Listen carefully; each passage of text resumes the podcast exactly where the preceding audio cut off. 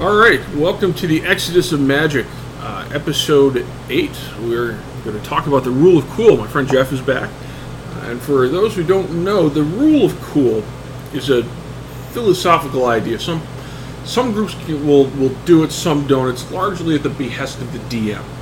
Uh, and what the rule of cool is if you do something as a character that is so utterly ingenious that say that the module doesn't have an answer for what you've done or, or it says you you've done something that in theory shouldn't be possible because they never play tested it to that point or something so utterly ridiculous happens on a roll of the die the DM finds a way to incorporate that. I mean, this is about adventurers doing amazing, dare I say, epic things, uh, things that give their characters renown.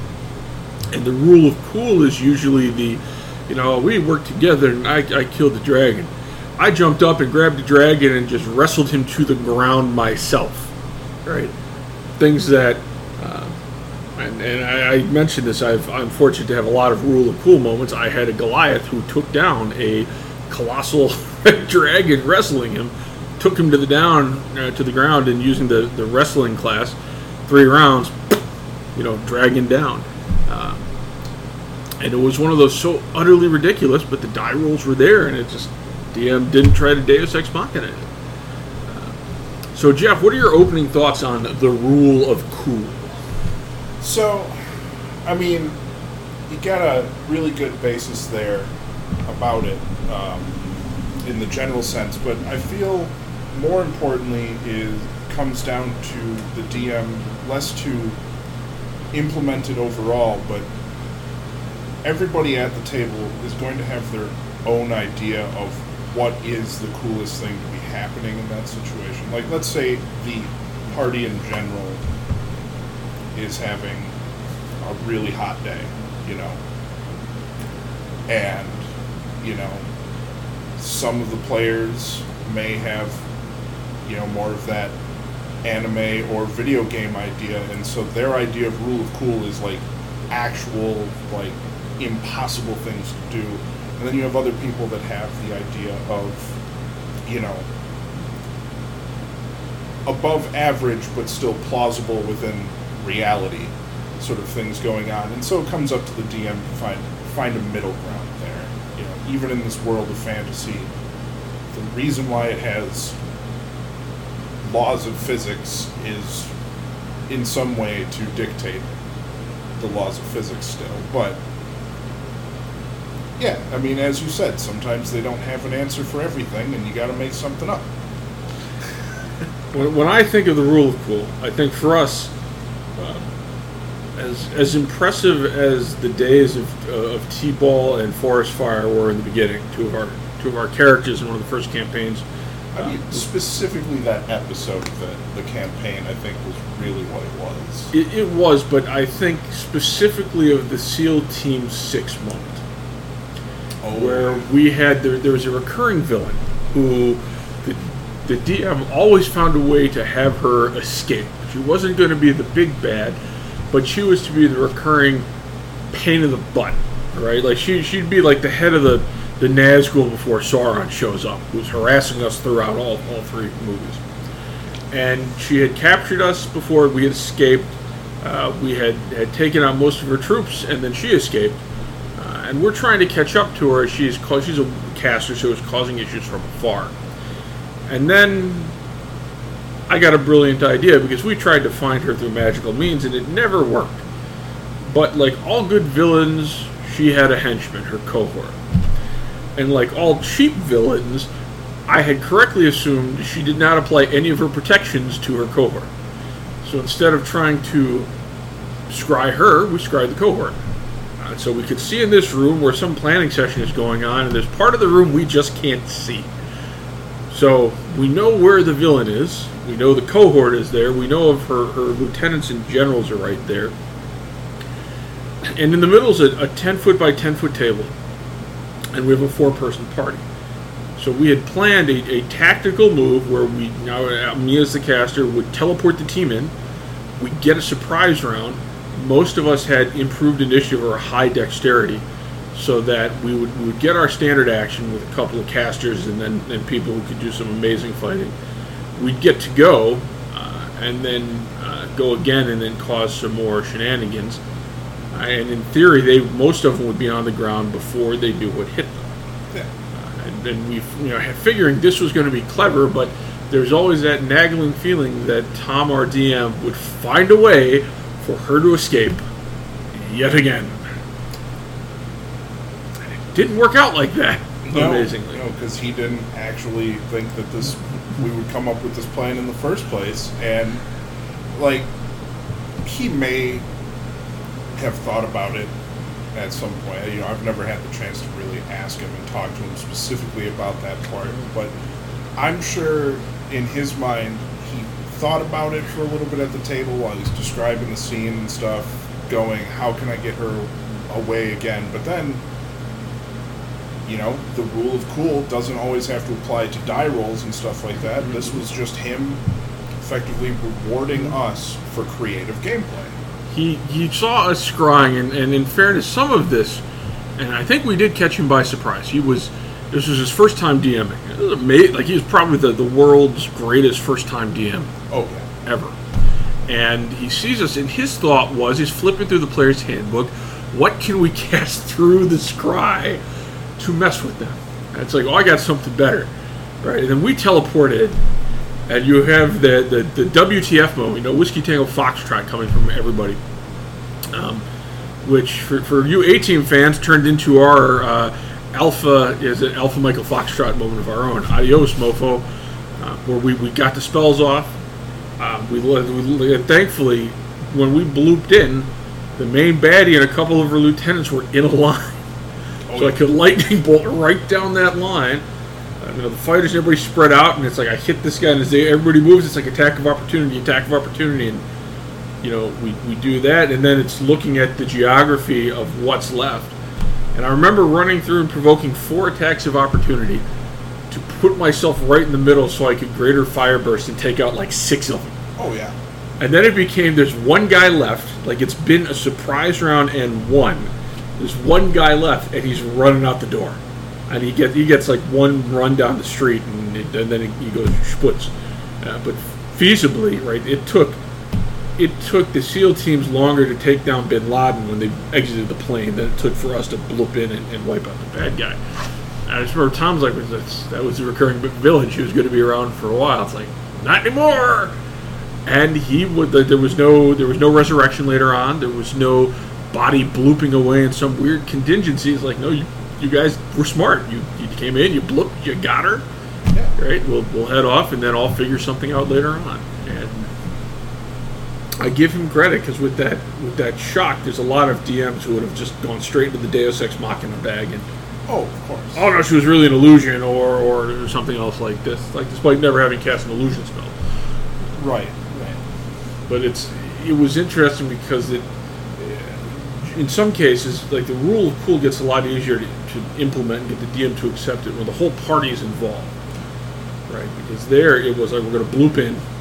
So everybody's got their you're, everybody's focused on a quarter of the room. Uh, and then we just we, we then you know it's at my, my corner, your corner, your corner, your corner, and then we meet in the middle and clean up the rest. And watching how the DM takes that in stride, and then it's like, all right, when we come back for next session, I have some work to do because I need to think. Now, whoever the big bad is, will will very quickly learn that his, you know, his capo is gone, Right. and we and now he needs to recruit or a new one or send out a different one, and then we get to deal with that. Exactly. Yeah, Ellen. That is one of the better situations from that. I think also just the very, very beginning of that, even before we became Forest Fire and T-Ball, like the first couple sessions when Dale was playing the Bard in that, Gnomish Bard, and who told jokes, profession comedy. yeah, profession comedy and just the whole like I don't think he saw it coming or like Tom saw it coming and honestly, I think the party was split at first for it and everything, but just running with the we chose a NPC for no reason and just crapped on his parade for everything. Oh, We had just done like an actual quest, and this guy asked us for help to go slay some wolves. And so we just immortalized him as the wolf slayer, sent out like Dale used his connections for hiring minstrels to just go praise this guy, and then he slept with the dude's girlfriend. and it's just like, like I think that right there broke Tom enough to no, understand what what we were going to do as a party. Like not specifically crap Mm-hmm. on people in a uh, hazing way, Oh, but no. like he at that point he knew because. He didn't even have that as an important NPC until after we messed with him. Then he was like, "All right, cool. We're gonna pep him up a little bit after the, you know, down the line." But yeah, you're gonna, this guy's gonna. You're gonna have to deal with this guy later. Yeah, he will remember this. Yeah, and part of me just wanted to look at the DM. It's like, take a look at our character sheets. You see lawful in any of these alignments? No, sir. Not evil. Uh, we're just we're chaotic asshole. Uh, I think you and I were specifically chaotic good. Yes, we were. Hanseath. We specifically sought, sought out who was a chaotic good uh, dwarven god. Yep. Hanseath, god of alcohol. No. it's like, yep, that's the one. We, I mean, that we yes, yes, we were. We drank a lot. We won the drinking contest in their fair there. You also won the, as the wizard, won the log splitting contest. Yep. Oh, I split this log. Well, I got a flaming axe. Goosh, I split the log too. make, make it a flaming axe, do the true strike, and get the got the crit on the times three Yep. max damage. God bless him. He gave it to me too. God bless him. It's like, Oh, all yeah. right. you know, once again, rule of cool. Little little stories, big stories. Uh, and now we talked about it before, but I, when I think of the rule of cool, I also think of the party Oh yes. because at any point, I could have sent in the harmonium policeman to just break up the whole oh, thing. you could have had that happening like within the first five minutes of it. Wilkinson could have had spies that had figured things out, uh, but it was like, all right, I'm willing to, I'm willing to see where this goes. It's, it's sometimes it's easier when it's not a major plot point like this. This, in theory, isn't going to have a large effect on the campaign or the world in general, or these characters. But you know, I mean, it, did, it had a bigger impact on the multiverse in general for these characters, but not the world. This is true. Our home plane was still untouched, This, this besides is all true. the extra merchandise that we had acquired legally. There was another one in that multiverse section where I was, and it was something Eric did that was weirdly brilliant. Because this was in second edition with Frank and Lyle and Timmy and Eric. And Eric, who, when he plays a good aligned character, he leans hard into good. Like, laws can go out the window, but he's going to do what he thinks is right. And I to respect that. to tease with that, I made sure he was the one who found the efreeti bottle. So the efreeti bottle completes his commands in a way that follows the letter of the law, which then caused Eric some some issues, and that eventually got them chased out of Sigil. And in, in his fleeing, uh, they had a chance to settle up with somebody who offered each of them a pull from the deck of many things. And Eric's pull was you are being stalked by some outer planar beast that will keep stalking you until you kill it or you're dead. And they they had previously been at the Celestial Bureaucracy. In second edition, it's where they, in essence, it's an giant, ancient Chinese dragon running a giant Politburo bureaucracy that determines, based on your life and your deeds and, and whatnot, where you spend the afterlife. Pandemonium versus the Abyss versus Beastlands versus Celestia. And they had gone through and caused trouble in there many times. Uh, one time going through, when they were trying to get back a party member who died, you know, the line takes forever. Frank was like, well, why is this taking forever? well, we have to study and process. And Frank was like, no, and bumps some guy out of the way and just grabs one of those rotating stamps and just randomly starts stamping everybody's soul papers, sending people all over. And then, you know, the big, you know, the dragon deity is like, what are you doing? You're going to fix this. Frank comes out from behind the counter and starts talking crap to the deity. Everybody else knows what's about to happen in theory. Eric gets his twinkle in his eye and, and the dragon says, "You are going to show respect." And Frank is like, "You are going to show respect." And and Eric, seeing that the the stalking beast has come to the bureaucracy, is coming to get him, just gets right up next to Frank. He's like, "Yeah, dipshit, get down and suck it." To the, the deity of the afterlife. And, and so his response was not to kill them because he'd have to deal with them again. He just slapped a padded soundproof box around them from which they could never leave and their characters are stuck in there forever. And in this case, the rule of cool was Eric ultimately saying, I didn't care about anything else other than that thing coming after me. It's like, I don't care if I'm stuck in this box forever with Frank. She's like, technically, I defeated that thing and I want the XP.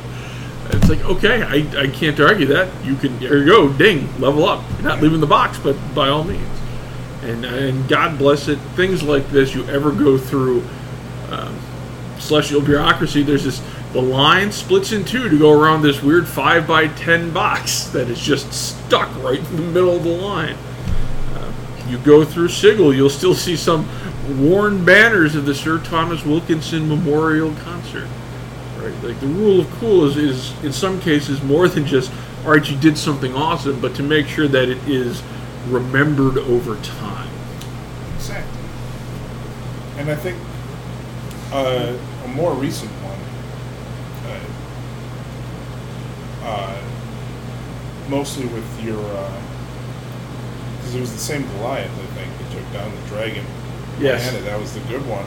And that was. Comic. That was the Lich. Yes. I mean, just an epic story through and through Lord the DM didn't see that one coming. Yeah, uh, Tom once again, but at least this one we followed his. We were the efreeti, and we followed his rules to the T. And this is again why Tom is was one of the greatest DMs I've ever had. You know. Oh yeah. He uh, he sends us a te- you know we're going through these different puzzles that the Lich has set up. Effectively, we are all we're part of a bunch of different groups that are trying to get to the Lich. What your reason for getting to the Lich, the Lich does not care. Um, whether you're there to destroy him or whether you're there uh, to steal from him or whether you're there to become his apprentice. Doesn't care. He just has a bunch of these different groups all lined up, and so we have puzzle one is emailed to us. It's just a four four or five question logic puzzle, and he actually had like different times that we had to beat in order to progress. So we could have just failed this based off of our actual selves. Yep. And we surpassed even his uh, his fastest group. We beat it by like five seconds. and it only took that long to beat them by because I had it figured out, and I just wanted your opinion. I was like, "Does this look right?" Uh, shipping it. yeah. Go team, right? Go team. Uh, but yeah, then we. Uh, the second one was. Oh, I forgot what the second one was. Is that the four rooms where we each had to go do something by ourselves? It could have been. It could have been. I actually know that was inside of that box Yes. which was created by him. In the box. And that's how we knew of the Lich, because he had different artifacts out there, and we had actually destroyed one because he made all of his artifacts with the ability to be destroyed. Yes. Uh, I can't remember what the second one. It may have just been a room of him monologuing, or something like. Oh no, it was the you, the choose room. It was the the uh, you versus another team thing where you choose uh, their fate. So the the what is that? Gamblers, whatever. Yeah.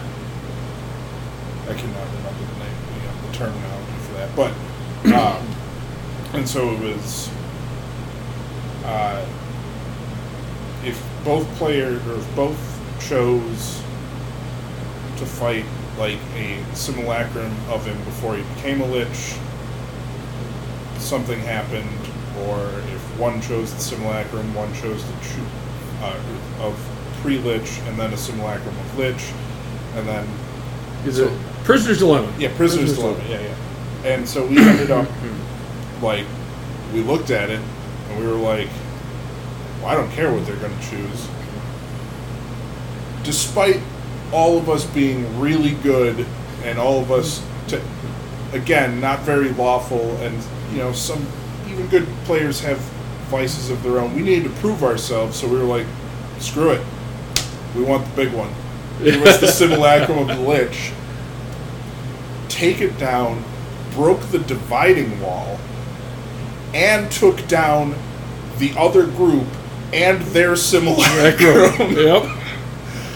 and as great as all of this is, just us proving our combat prowess and everything, the Lich eventually, the real version of him comes down and gives us uh, effectively two options of what to do, but one of them has to be chosen, or is or rather, give him two ultimatums, or an ultimatum. One of the choices has to be we destroy his mm-hmm. phylactery. Yes. Like, he himself said that is one of the choices because he wanted that to always be a choice where if he didn't like the other option, he would take the I guess I'm dead option Yep. or I guess I'm unmade option. And we talked about it for maybe 30 seconds.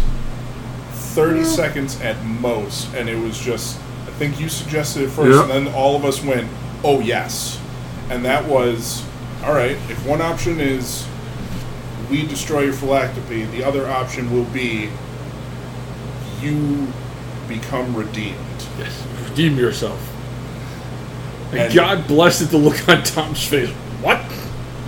As in, we had, because you had your deity, I had my deity, and just so many other things. And it was, yeah, if you chose, if you choose this, our deities were going to both cast redemption on him, Yep. and that's what he chose. We didn't destroy the Lich. We made him our best friend. That's right. You're gonna get out of this all right, buddy. Yeah. Now, in fairness, it was fortunate. I was playing the, the lawful good monk paladin Yeah. uh, ascetic uh, knight hybrid, who was the, the super wrestler. That's another one left. Like in theory, if I'd been playing the Soup Kitchen Dragon Shaman, you probably would have said redeem yourself.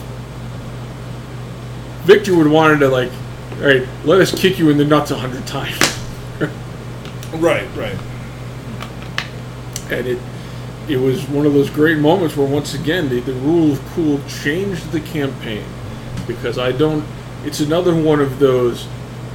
Oh my god, he's really playing a paladin. Like this is Oh yeah, I mean, part of it was yeah the him seeing the light of you because I think you had quite a few disgruntled characters before this. oh you know. yes, gone Uh, through at least eight or nine by this point in the campaign. I mean, I was back to my first, but I, w- I had gone through a couple characters because one of your characters effectively put an ultimatum on me where it was you gotta making my character take the choice to walk away for a little bit yeah.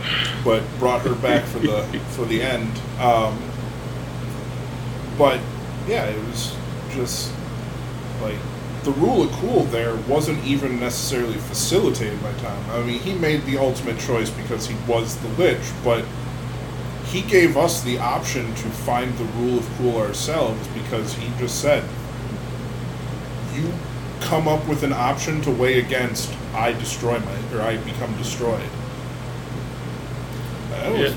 that was really cool. Well, mean, it was it was supposed to be the Pandora's box. It's what, what other, with the exception of what we said. What do you say to a lich? That's I mean, it's the obvious infinite cosmic power without the tiny living space, right? You will serve us, right? Right. And, and granted, he may still just blow himself up, but it was it was the how greedy do you want to get option. Yeah. But as, as we talk about that, I think of another real cool thing that happened with that campaign. Uh, as we talk about the characters who got to walk away and come back. Yeah, exactly. Were based on where we were in the story and what the characters were doing, they ended up taking the walk, and then we got to play a different character for a while. And he found a way to keep them tied into the story.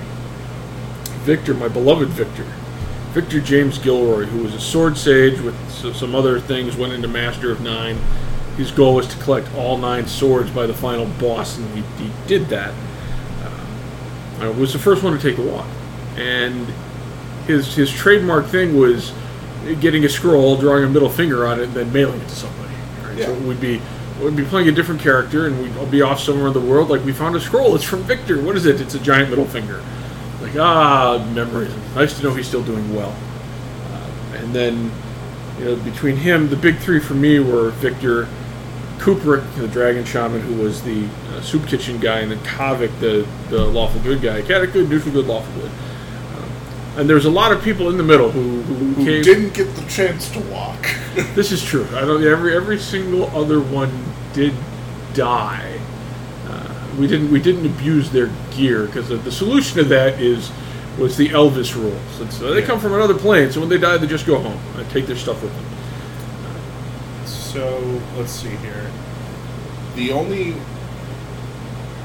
technically, I think I only had one character die in this because so my first character, she had to take the walk because one of your one of your other characters had uh, an issue when her girlfriend ended up being evil. So you were playing a paladin at the time, or, or something along those lines, and it was like a, hey, we can't have this.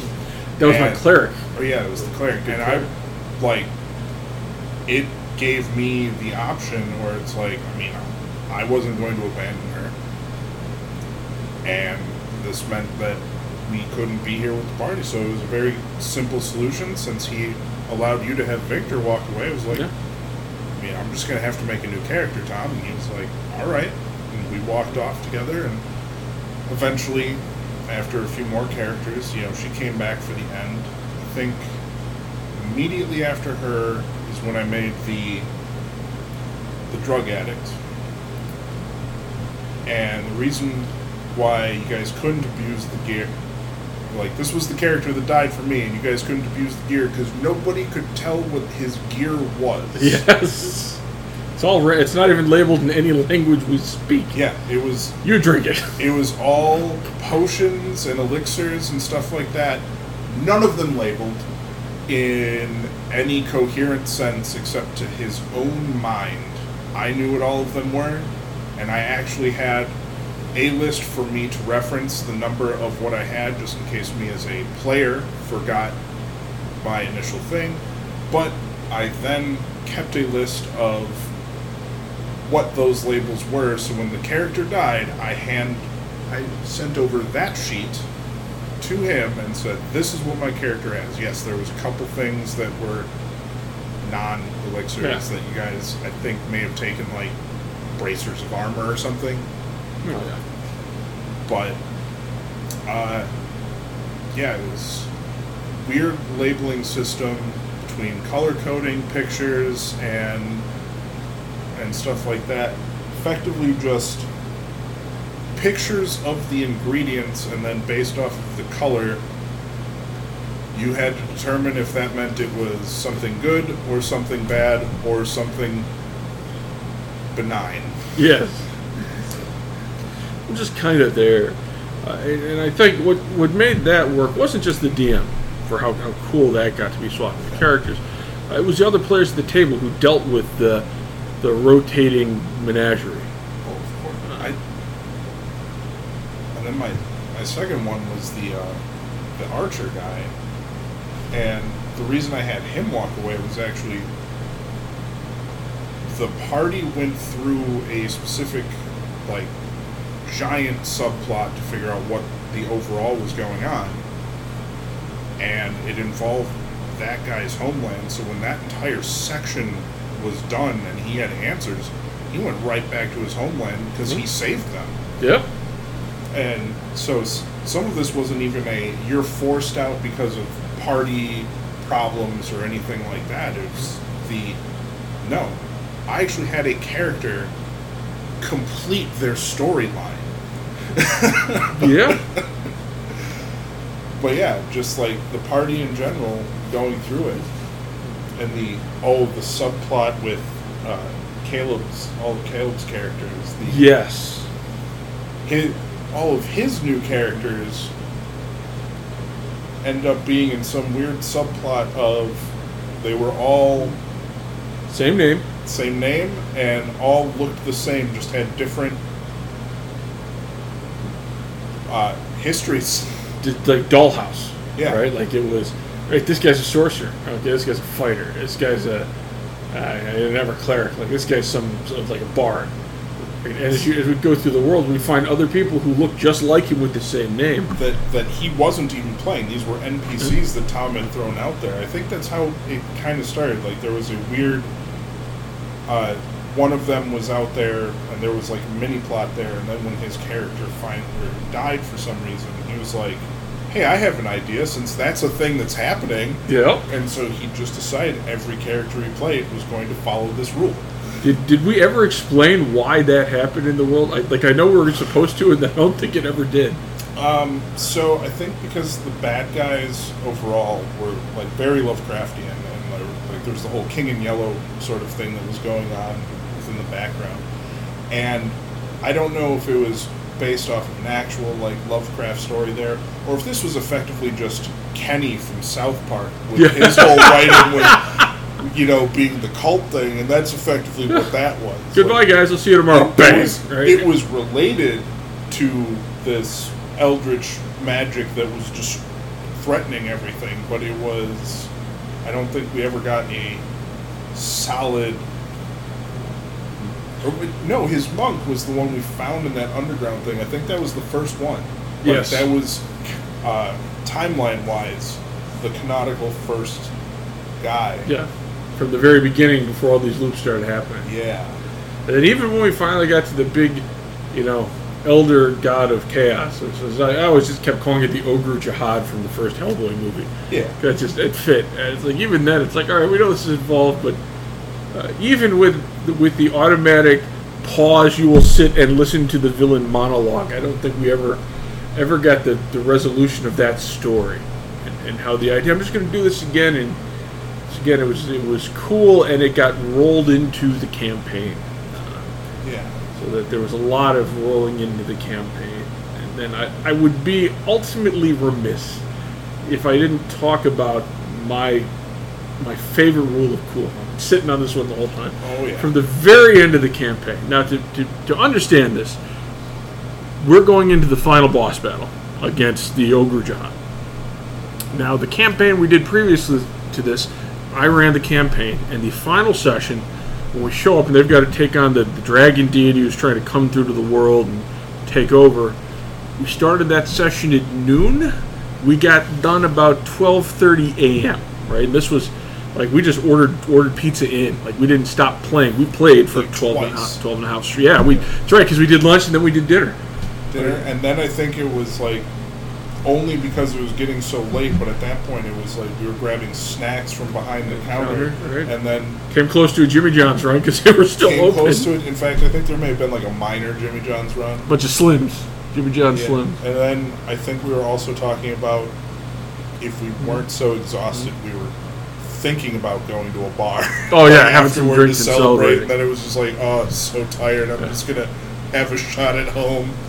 I don't because because I was working the next. I don't think I even went home. I think I just slept on the couch there. That could be fair. Could be fair. Luckily, we didn't plan it around a uh, pre-release. This is true. Weekend. Would have been nuts. I mean, I would have slept there too, obviously. Yeah, we had the would have couches. both been dead. But the so we go from the 12 and a half hour session to the next session where we start at 5 o'clock playing at tom's house. His wife knows we're going to be there late. Fine with it. 505 we're done. And it was the, the setup of a lifetime using uh, what has become my favorite rule out of Player's Handbook in DMG, uh, the massive damage rule. And it's a rule that it's based on what size you are. It's small and medium. The number's like 50, large 60.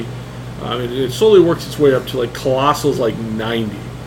That if you take this much damage from a single attack or spell, like if you hit somebody with an axe three times and you get over 90, it's not enough. It's like one hit has to do the 90. And with the, the nine swords fully juiced up, right, the, the goal was I can use the, the, the ultimate power of one to time stop as a guy who didn't cast spells uh, for a couple rounds to set everything up, and then go for the big two move thing where I do a bunch of Constitution damage. Uh, and rules as written says you it's a maneuver. You can add your Wisdom bonus to it. And then the other, and as Master of Nine, I could do two maneuvers at once. And the other one was do a hundred damage. So eventually, the thing is not affected by the time stop, but his curiosity, like the DM, is all right. I, I'm I am the Elder God of Chaos. This guy might as well be my avatar, so I want to see what he's going to do because how bad could this possibly be? Uh, also, you know, improve crit with my weapon. I already had a crit range of 18 to 20, so I go to hit him. It's you know, there's a true strike involved. It's like a 16 on the die. All right, I crit. Yes, I confirm because true, the true strike carries through to the confirm. It's like, all right, I deal 200 damage and 40 Constitution damage. Let's just mookie this guy right there. The DM's like, all right, listen, for the sake of reality, you're just not doing the Constitution damage because that's uh, that's cheesy. I cannot argue this. You know, put in the work. It's like, right, it's okay. I said, fine. You, know, you had over a thousand hit points. I did 200, but I get a massive damage save.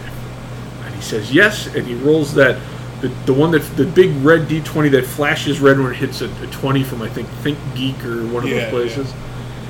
And he rolls the one. Which Right. I think that's when we said, man, it would be cool if it flashed a different color out of the one. one. that hits. I jump up. I'm freaking out because this is I like this is just nuts. Pull my shirt over my head like a European soccer player. Start running around his house screaming "goal." Wife took it in stride, like yeah, these things happen. Right, and I just remember him just sitting there. And to be fair, we, we left early, so I mean, if that was the price for us not to be there, like, like, oh, good, we get to go out and have, have dinner together at seven. All right. Uh, but I, I just I remember coming back to the table, pull my shirt down. Caleb still doesn't. God bless him. Was new to the system, so he didn't quite understood what happened. He knew it was bad. He didn't know for the for the village. He didn't know how bad. Pond was laughing so hard he almost fell out of his chair. I, I think he did. I think even you ran around enough where after like the laughing and falling and stuff, like me and him, before you even came back, we went out and had a few hits of our cigarettes or vapes, whatever we had at the time. We come back. Came back. we Tom is still staring at the dice. still staring at the die. We're still giggling. I had all these things in his speech and all this other stuff. It's like, well, to quote Victor, suck it. Just, and God bless it, he, he he did. He basically then went to like the video game end screen and and narrated through everything else that happened because that was just so ridiculously nuts that you know. and Sometimes you just you, if they like this was this was dumb luck. This wasn't cheesing anything. This was Yeah, exactly. very basic PHB rules as written. Like, show me the money. That's right. You're still my agent.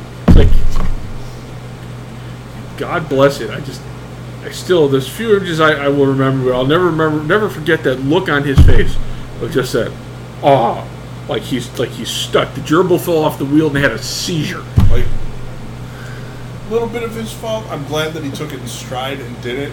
All he had to do was be like, all he had to do was think for half an extra second and say, he's a deity, he's immune to death effects.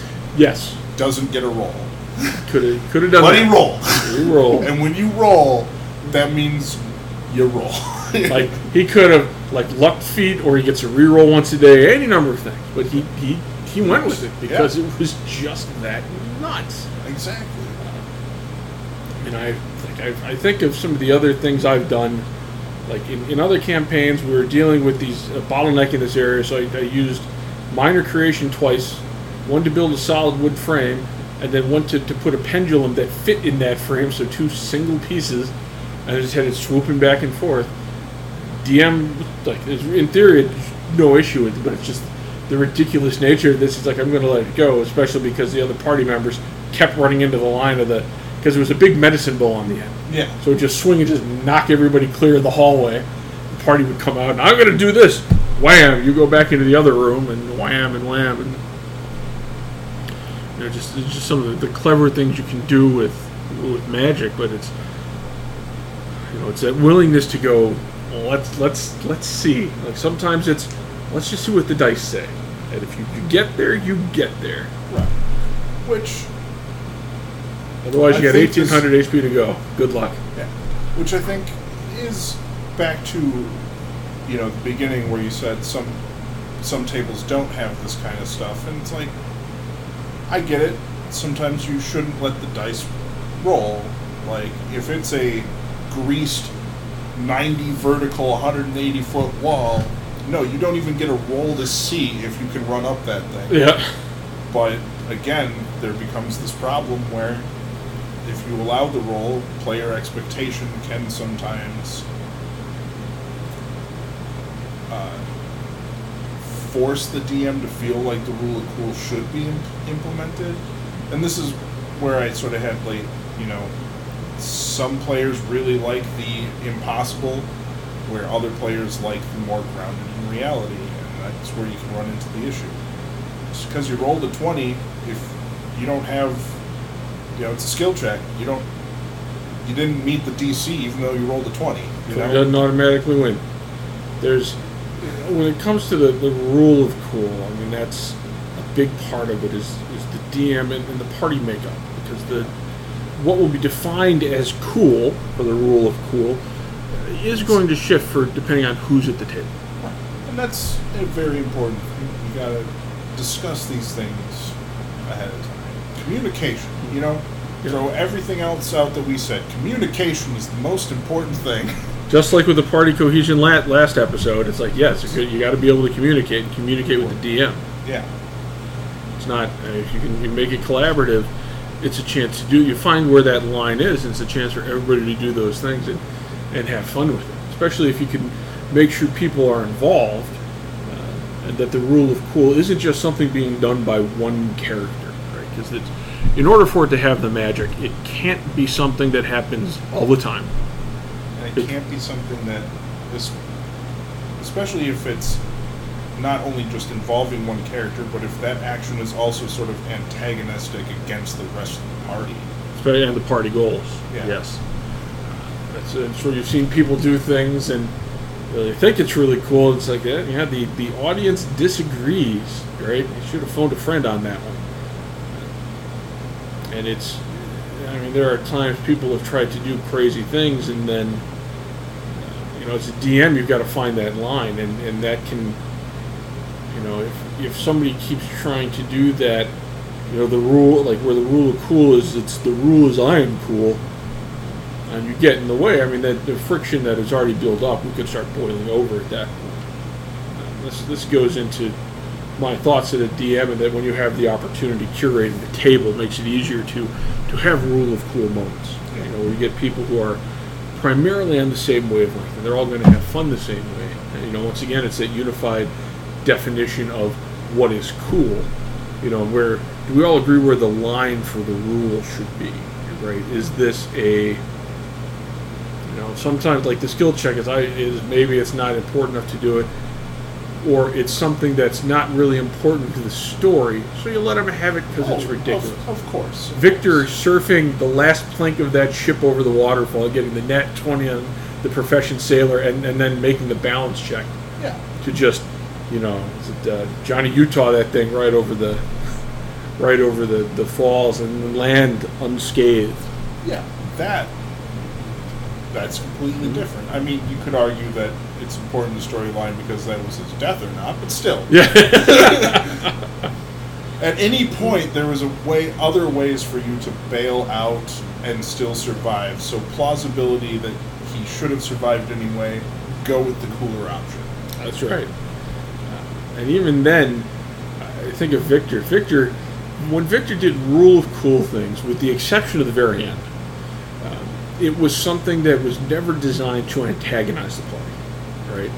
Sometimes it is look at the size of my balls, but Yeah, sometimes it could have been abrasive. Like the idea is like Victor had because he was with the original group. We had all exited that uh, the dome. the dome, and we were the first scouting team, sort of thing. And so, yeah, when we found out there were other groups, we all sort of had like this, no, no, why? And We are the A team. and you just took it a little bit, you know, Victor took it a little bit further, where instead of it being all about the group being that it was like, well, and I'm the best in the group. And it's like, all right, Dial it back there. not know. saying you're wrong, but I'm not saying you're right. Let's take a step back, Don Corleone, and think about that one. Uh, but when I think, when I think of all of them, the one that was a, you know, really cool give back, and it wasn't, wasn't something that, that probably would have got a lot of pushback uh, from other DMs, depending. But there was a, there was a moment in that campaign where Victor went off to do something by himself because he is Victor, and he went to deal with that white dragon, and he got his ass kicked so bad that he died. But not only did he die, the party didn't know where he went. Yeah, yeah, And so he's just, all right, he's just dead in the mountain. Which I think that right after that is when Cooper showed up. So it did kind of worked. yeah. Um, but then later on in the story, we found out there was some, you know, cosmic cube whoopee woo to the, the time stream or whatever, where like the chaos magic had worked something. So we had to fix something in the timeline and it reset things back to a previous point. Right. And it was at this point I looked at the DM. That was before Victor died. He's still alive. And he's just looking at me and he's like, you know what? Yeah, Victor's out there somewhere. It's like, Right. yes. Uh, and I got it was one of those. All right, like the DM could have simply said, "You stuck a f- two forks into adjoining light sockets and just said, look at my power." You know, it's hey, look, I put on a suit of full plate armor. I'm going to go hump that electrical transformer over there. Right? Some things you just don't get to come back from. But he still, it's like no, this, you know, it kind of makes sense. It was, it's good for the story, and it doesn't break anything to bring him back. Correct.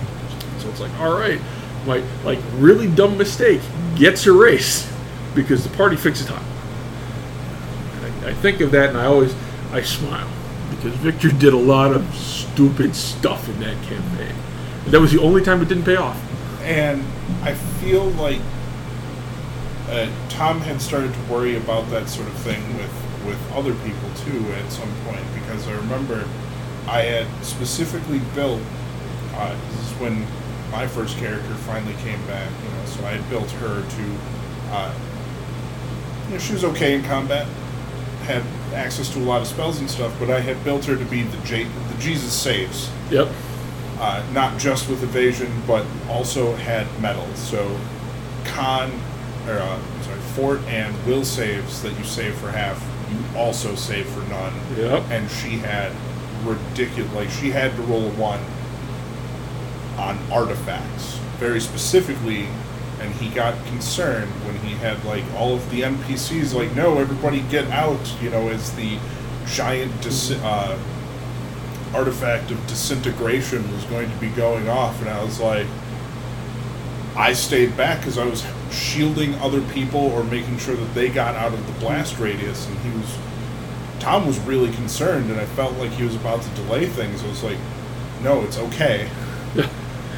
I planned for this. I plan like I planned for this. A in the build, and B this is how the character was. Like, I mean, she very self-sacrificing. You know, that's why when you know her girlfriend was going through mental trauma, she stuck through it. You know, and uh, yeah, and then just the look on his face when it goes off, and all the NPCs are like dusting themselves off, extremely hurt, and I'm completely untouched. He's like, How? I was like, Well, if you save, it goes from an instant death taking damage, which means technically I'm saving for even more than half. I'm saving for partial on a fortitude save. I take nothing. All of my magic equipment uses my save. So, So I went through the list of non magical equipment that I said, That is gone. I'm Yeah. erasing this. Yes. he was like, wait, what? Yeah. And then I just healed everybody up. That's right. Here I am, a favored soul. I have healing spells. I'm going around. Here you go. Here you go. Here you go. How you doing? You made the save. Congratulations. Made the save. Ah, yes, it was. It was an interesting time to see things like that, and what it, what it then led to, and I, I think of in the rule of cool is when, you know, the cool has to be unique, because when, when it happens again, it's the, the Ocean's Eleven or you know, the Ocean's Thirteen rule. You don't you don't run the same gag twice. You move on to the next gag. Oh, of course. and I think of the SEAL Team Six moment, and then the recurring villain issue in that campaign, the Ogdru Jahad campaign, because there there came a point where we keep chasing people through, you know, this, these buildings that have an underground area, and they keep slamming the door on us and locking it, and then even my dragon shaman with a strength of twenty can't get through the door. I can if I hit it with max damage, I'm dealing because I had my, my pick and my shield. I can deal one, and I got to deal twenty to get through it. So the bad guy always had the opportunity to get away. You know, it's the whole he's getting away from me, Fezzik, and there's no Fezzik to come open the door. Correct. And then the whole time I said, forget magic items. I want an adamantine pick. That's all I want. All I want for Christmas is my It adamantine doesn't even have to be magic. That's all I want. And then it finally shows up. And then we deal with this guy again, and he's like, aha, and he closes the door. It's like, fine. I attack the door with my pick. It's like, all right. I deal 11 damage. He's like, all right, well, it takes one. It's like uh, point, of, point of parliamentary procedure. It's an adamantine pick. I ignore hardness. That door is balsa wood. Right? I have just Kool Aid Man through the door. Oh, yeah. And it was one of those, you know, rules. It's like, okay. And it was one of those moments for me that was like, aha, I got you. But it didn't have the same impact as the, the SEAL Team 6 moment, right? I No. bested the thing, and yes, there's a recurring villain who can't get away anymore because I move faster than him. And his, his ace in the hole was to lock the door as he had done four times before. So he's looking at me, he tries to defensively cast a spell and fails, and then, you know, one of the rare times I got the crit on my times four pick is I'm two hand power attacking this thing and just splurt. Like there's nothing left to roast to make a turkey. And it was like, all right, that's cool, but there wasn't the the euphoria that that just the tingly moment of holy crap, this worked. Right? This is a there's an absolute certain outcome in this situation. Yeah. So, like the rule of cool needs that that maybe element to it. Right? If it's a sure thing, it's not as cool. Correct. You know, it's one of those. If you went in and you knew you'd, you'd be able to win every third bet at the roulette table, you're not going to get excited because you know it's going to happen. No, Right, no, it's that of course not. that unknown of let's see if this happens. Like the statue. Like the statue. Oh, good lord! And it was a, a ridiculous idea built on what might be the silliest rule in, in from the skills in the player's handbook. I, I can't. I've, never really played a fighter, not not well. I'm, my characters need to have an intelligence score and they need to have skills. It's just how I'm wired. And if you look at the skills, like there, there are builds where I've in an epic level campaign, I have a creature who's got a jump modifier of 91 before he rolls dice. Right, it's a, a, like a 32 foot standing jump. But one of the rules in the book uh, talked about knowledge skills, and very specifically with knowledge architecture engineering, if you can hit higher than a 30, then in theory you should be able to figure out anything that is somewhat plausible for that world. And as an exemplar, I could take 10 on a skill at any time, and I'd set it up so that if I took 10, it was a 31, which which really sped up the planning of my tower because it's like standard action, blast a spell, move action. I'm going to think about building my tower, and I could just rack up my, my 31s repeatedly during combat, which which was silly but didn't affect the campaign. But the the the Alien 2 nuke it from orbit. It's the only way to be sure Yeah. had uh, I was playing a different. This was the the old lady diviner who was only there for a couple sessions Right. before we we got to the paladin. And there's a guy hiding in this building. It's heavily fortified. How do we deal with him? So what she had done earlier is we, there was a statue in the middle of town, you know, the big pedestal, the whole thing, um, that weighed enough that she could use teleport object to put it in orbit, while leaving something on there to to be able to, you know, to know where to be able to locate object. And so, you know, once again, the knowledge, architecture, engineering has an understanding of astronomy, understanding of physics, uh, things that, for the most part, would have been known in that, like in the in the age of Galileo and Isaac Newton and whatnot. So Right, it, right. it it worked. Um, even even going back to you know the scientists of, of old uh, old pre Dark Ages Arabia. So what she did is she she she basically blipped up there for a second with teleport, you know, with with an atmosphere around her, so she could breathe. Yeah, we had to we had to pull out spelljammer rules just to make just to convince Tom I don't immediately get vacuum blown up. That's right. This is how it works in D and D. I have the knowledge to know this before I go try and get up there. Correct. So then it's like, all right, I'm going to do two things. I'm going to, you know, I'm going to be able to use once again that architecture, engineering, and, and from the various maps and whatnot we have to know, once again with a locate object on the other end to act as a beacon, that this is where I want to aim this thing. And then we had I summoned a um, elder earth elemental to get the, the statue spinning in one direction, an elder air elemental to have it spinning the other way to act as a barrel to just railgun this thing like the uh, like the, the bad guy toy from the GI Joe live action movie right into this house. And as I'm explaining this, it's like this is utterly ridiculous, right? And and the whole conception was the physics in theory should stay. I wipe out the continent. Yes. But magically, I'm doing this in such a way as to disperse the force, what have you. So we just nuke the house. And once again, he it- did. I think he did end up having like there was at least a 500 foot deep crater. I yes, believe. Yes, we were we were we're getting close to the did mantle a, at we that did point. a lot, and it took out more than just the house. Like there was a block that was Yes. destroyed, but at least it was not the yeah. We did not extinct the dinosaurs for the eighth time. That yes, and and the way this block was, there were no no civilians in the block. Yeah, I It wouldn't. was warehouses. Yes, so warehouse. any civilians would have been like thugs. Yes, like no no innocent people were harmed in in, in uh, nuking it from orbit, and it's you know it's one of those things you you think and I can appreciate skepticism because it sounds utterly ridiculous.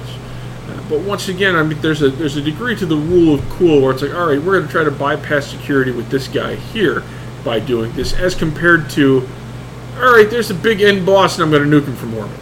Right. And I think like part of the rule of cool is understanding when, for the sake of a campaign, you can be utterly ridiculous. And, Like this wasn't an end game guy. You know, well, I mean, he was late game, but yeah, this wasn't. You know, it was a puzzle piece, it was a puzzle piece. Exactly. and just you know that thing hitting and just God bless Tom. Like just where do you come up with this stuff? It's like hey, it's, it's a gift. It is a gift. And, and knowing You've seen my movie collection, Tom. You know exactly where I get this That's crap right. from. You're Bill, Paxton in my head, man. Game over, man. Game over. Man, and it's and it's interesting because as a, I was talking with AJ the last episode about some of the ridiculous stuff, and once again in the penultimate episode of or the penultimate session of the Underdark module campaign, something similar happened where I had a, a conjurer who was an archmage at that point who once again had engineering through the wazoo, who realized that this stone coliseum where the supports were, and then summoned a whole bunch of earth elementals to just weaken the supports when they heard the bell. And then I collapsed this coliseum with 2,000 bad guys in it. And it's, it was one of those, oh, the XP really doesn't matter at this point. It's like, I know, but it was just cool. Right. Had I tried to do that to the tower in which the final boss was in, you know, there might have been some issues. It, it's learning to appreciate the. Sometimes it it works.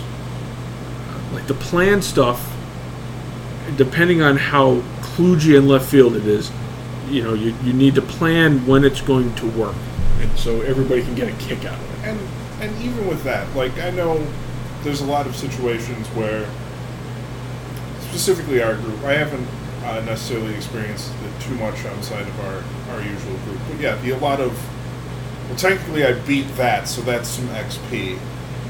Uh, in a situation with how you did it, like, I wouldn't give you XP for every kill.